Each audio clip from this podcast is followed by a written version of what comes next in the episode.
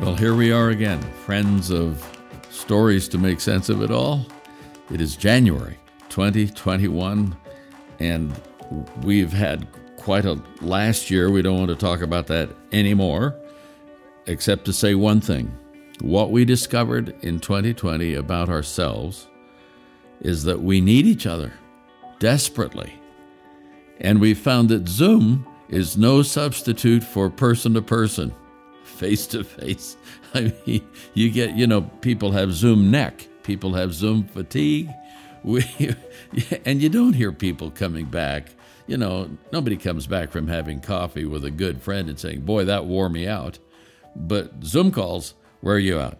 Anyway, here's what we're going to do going forward uh, in these next months on known stories to make sense of it all, these podcasts. This is a suggestion from uh, a friend and producer, technical producer of this program, Richard Flores, and I think it's a great idea. So here's the deal.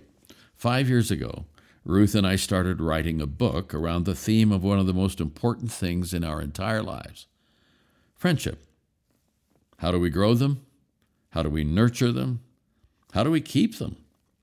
It was published in the summer of 2017. I actually happened to be down by the beach with one of our grandsons, young Will Ottman, who's now a senior in high school. But I, but the book came. I said, Will, stand over there on this cliff overlooking the beach, and let me hold the book and let me take a shot. And so uh, that's available, I think, on the current social media offerings.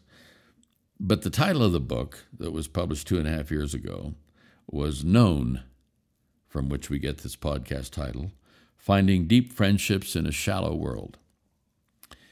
And as we came brutally face to face with our need for human connection and communication and touch, we just thought that it would be great if maybe we could just take the audio recording of Known and use pieces of it in each of our podcasts going forward.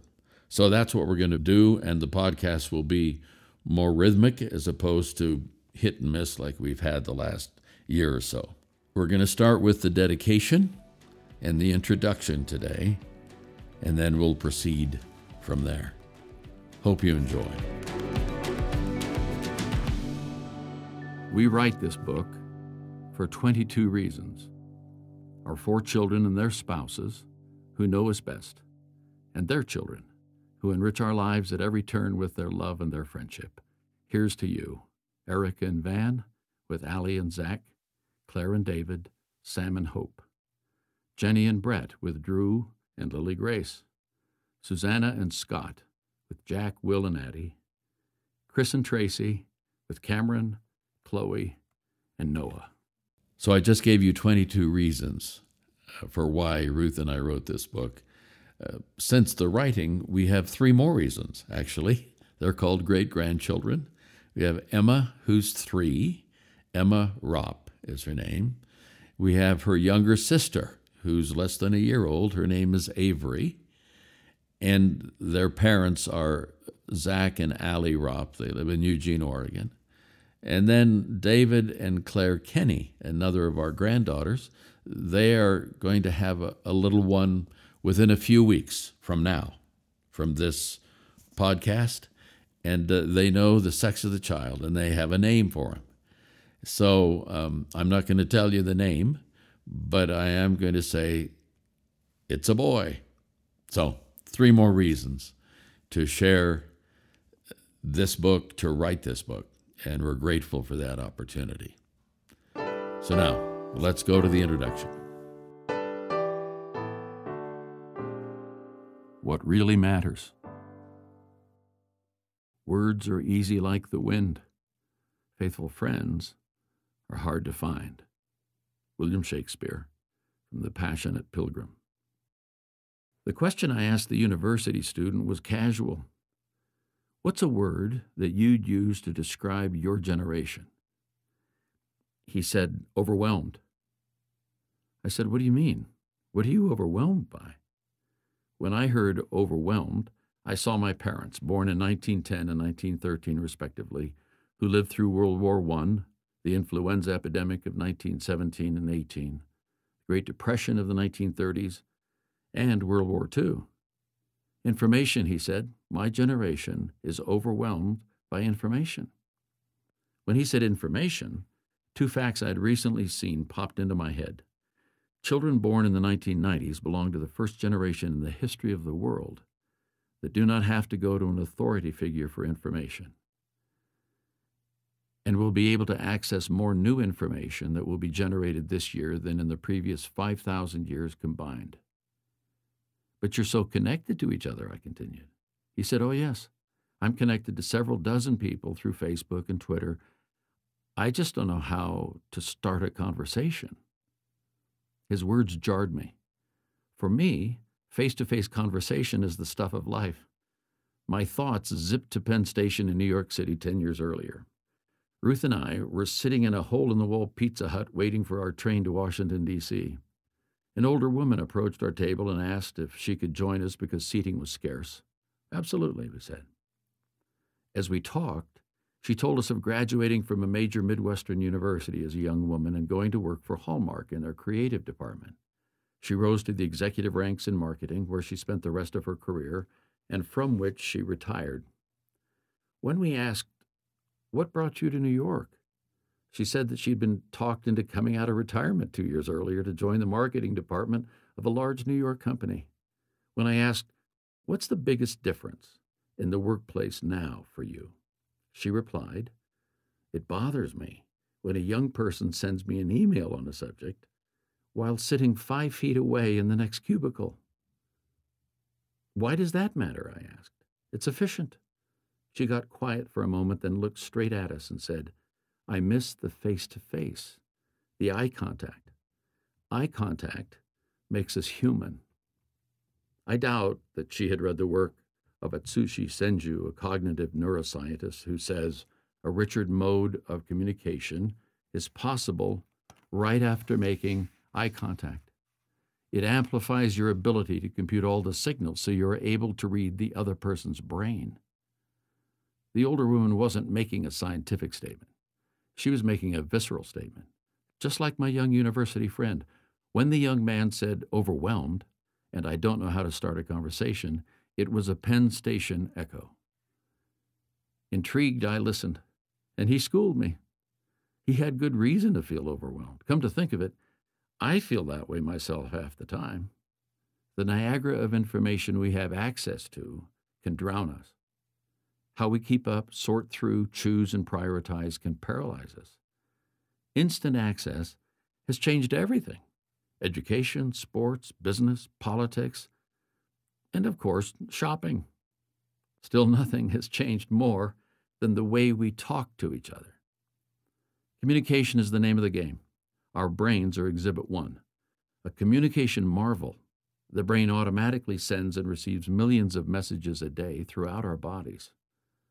Person to person communication, on the other hand, takes intent, every arena of life business, sports, medicine, education, the military, and families, to name a few, work only as well as we communicate. Why?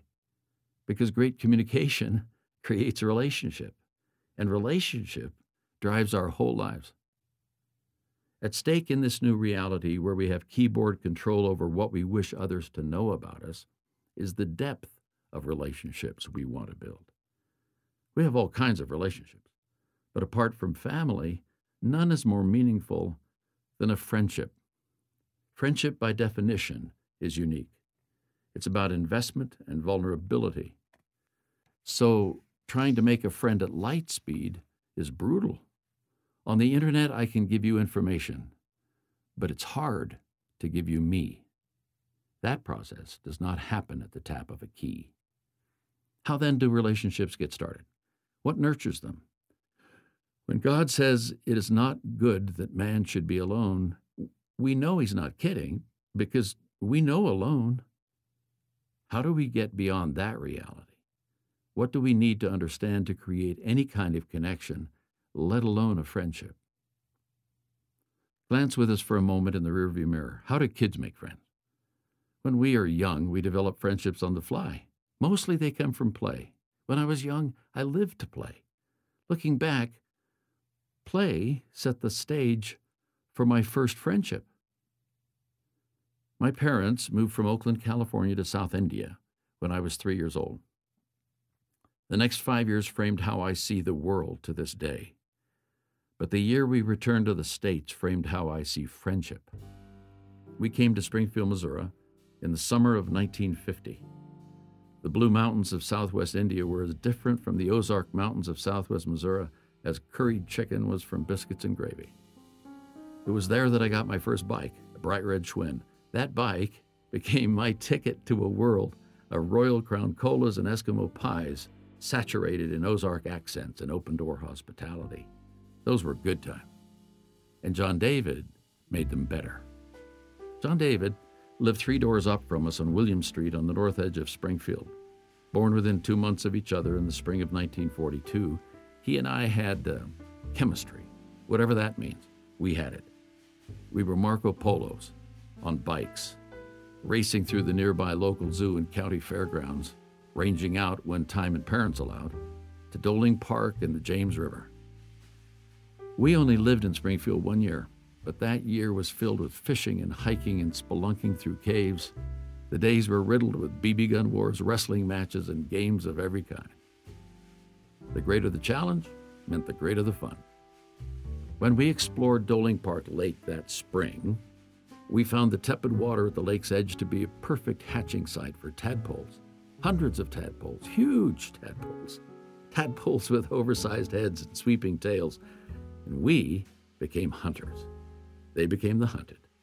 Armed with Folgers coffee cans nailed to scrap furring strips, we captured a bunch of those denizens of the shallows. We took them back to the unfinished concrete basement of the Foth house, put them in a galvanized wash tub, I don't remember what we fed them or how many survived the trauma. All I remember is being amazed when tails fell off and legs grew. In a few weeks, on a humid June night, the full throated baritone songs of their cousins back at the lake filled the darkness, and we knew that something wondrous had happened. Looking back on that year, another wondrous thing had happened. I had made a friend, my very first real friend. A friend to talk to and play with, a friend to fight and dream with, a friend with whom I could morph and grow, a friend for the adventure called life.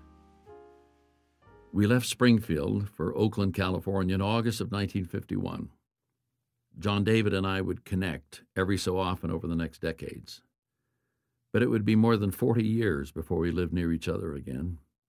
Then it would be in Washington, D.C. By that time, John David Ashcroft had served twice as Attorney General of Missouri, twice as governor, one term as senator, and during our years in D.C., would become the 79th Attorney General of the United States. Relationships come and go.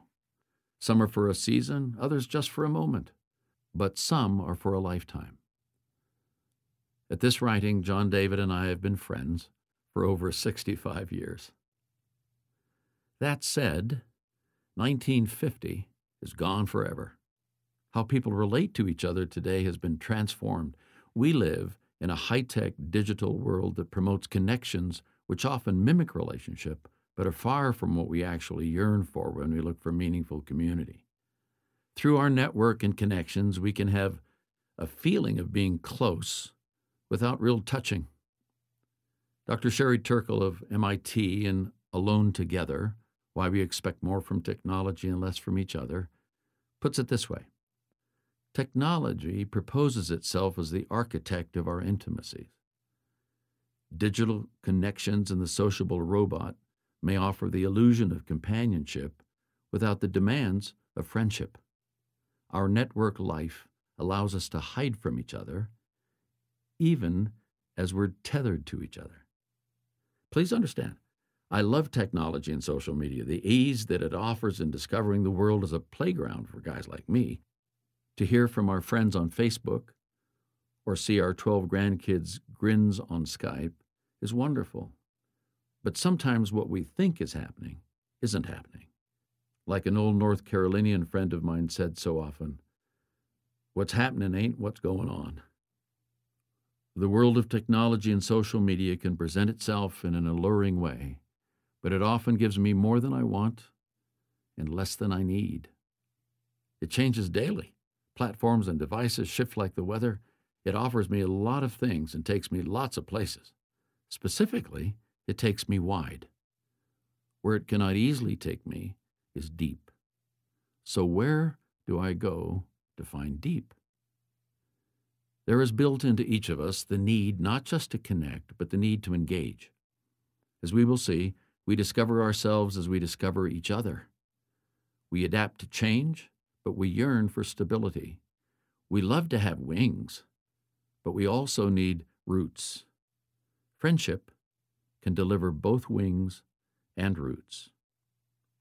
You already know I'm an older guy. I like to think I won't be officially old till I'm 90, but at this writing, I am on my 75th trip around the sun, so life has worked me over a bit. In the process, I've discovered that certain things make us human and certain things make life work. Old Archimedes, the great scientist of his day, spoke to that idea. Born in 287 BC, he described how levers work and gave us one of the most quotable lines in history Give me a place to stand, and I'll move the earth. It's a physics principle and a great metaphor. Where can you stand to get a solid footing in life? Where can you really be grounded? Ruth and I have a bias get relationships right, and everything else follows. Our first seven years of life were spent in very different spaces geographically, but they had a common theme relationship was king. We were both born in California. I was an Oakland guy and she was a San Joaquin Valley girl. I was city, she was farm. Then things changed. At the age of three, I left all extended family and sailed to India with my parents and sister. Ruth stayed in ranch and farming country north of Modesto, surrounded by grandparents, aunts, uncles, and cousins. They were her best friends. She could run 200 yards through a peach orchard and up the back stairs straight into her grandmother's kitchen. It was there with her grandma that she would discover canning and baking with all its delights. It was in that farmhouse that the smell of fresh baked peach cobbler was tied to the love of her grandma, one of the deepest bonds Ruth has ever had, and it's with her still. I, on the other hand, was running the decks of the MS Gripsholm, Swedish liner converted to troop ship, all across the North Atlantic from Jersey City to Alexandria, Egypt. Then on to Bombay, India, on the RMS Samaria, British liner converted to troop ship. With more of the same. Churning through the chop and swells of the seas, we befriended fascinating people from around the world every day on the fantail or promenade deck or over lunch in the dining room. To this day, when I breathe in salt air, I am there again, a three year old finding new friends at every turn and that joy has never left. With those scenes as a backdrop, we write this book with one thought in mind. Let's make sure of relationships. The siren song of the immediate is all around us. Fear of missing out, FOMO, is so real that distracted and overwhelmed can easily define our lives. And that intimate cyber world, alive in your pocket or on your wrist, or embedded in your glasses delivers big time. We get that. But to paraphrase Shakespeare, wide is easy like the wind, deep is hard to find. Deep doesn't just happen, it happens when you get sugar on a kitchen floor and flour on your blouse front and grandma chuckles. It happens when you explore a ship from funnel to anchor chain and your dad makes sure you don't get lost. It happens when you become the greatest tadpole hunters of all time. The ancient prose of Ecclesiastes 4 9 through 12 says it best. Two are better than one because they have good return for their work. If one falls down, his friend can help him up. But pity the man who falls and has no one to help him up. Also, if two lie down together, they will keep warm, but how can one keep warm alone? Though one may be overpowered, two can defend themselves. A cord of three strands is not quickly broken. These words speak to the effectiveness of our lives. When two or three walk together, it's the best. In that spirit, as you hike trails or take road trips, gather in twos and threes for serious talk or a screaming football afternoon, have a hot beverage while munching on a Cinnabon or gluten free something, maybe, just maybe, a few of those relationships will get tagged with that wonderful word, friend. To make a friend and be called a friend is a worthy goal. The Greek philosopher Aristotle said it so well. Friendship is a kind of excellence, and furthermore, is very necessary for living. Above all, friendship does not depend on sameness. It is way more than hanging out with folks of common origin or religion or personality. After all, if sameness of personality were a litmus test, Ruth and I shouldn't work. Friendship, true deep friendship, is found in a desire to know and the willingness to be known. It is choosing to walk with another person through whatever comes. A lasting friend knows you and still likes you.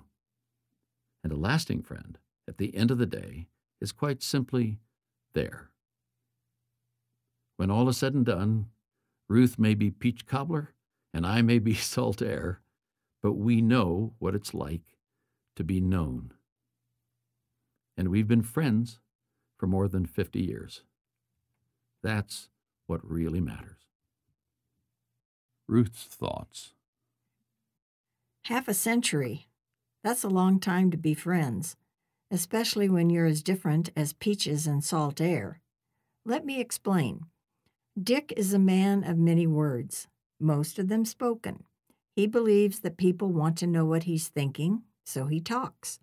If no one was present to listen, he could probably talk to a wall.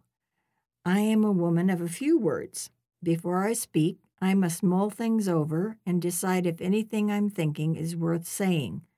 Often I decide that it isn't. Dick is very curious about others and life in general, and he uses most of his words to engage people people on trains or in airplanes, people at the bank or in grocery stores. Many times he engages with people he has never met before. He sees them as friends in the making. He thinks he can never have too many friends. So he has a gazillion friends. That's why he's writing a book about friendship. Why am I helping him? I'm trying to figure that out. It's certainly not because it's easy for me to make friends. I'm more of an introvert, and to be honest, it's never been my goal to have a lot of friends. Just a few good ones, and most of them family. Until the age of seven, I grew up surrounded by family my mother's parents and their eight children and many grandchildren. Until that age, I didn't need any other friends. These were the most important people in my life. When a move to another state necessitated making new friends, I chose three others Ruby, Ruth, and Regina. We were the four R's. In high school, Marianne and Liz were my best friends. Then I met Dick. At times, I've been quite jealous of his uncanny ability to make a stranger a friend.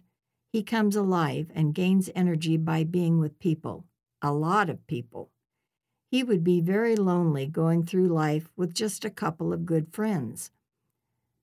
Being with lots of people drains me, and I need a good dose of solitude afterward.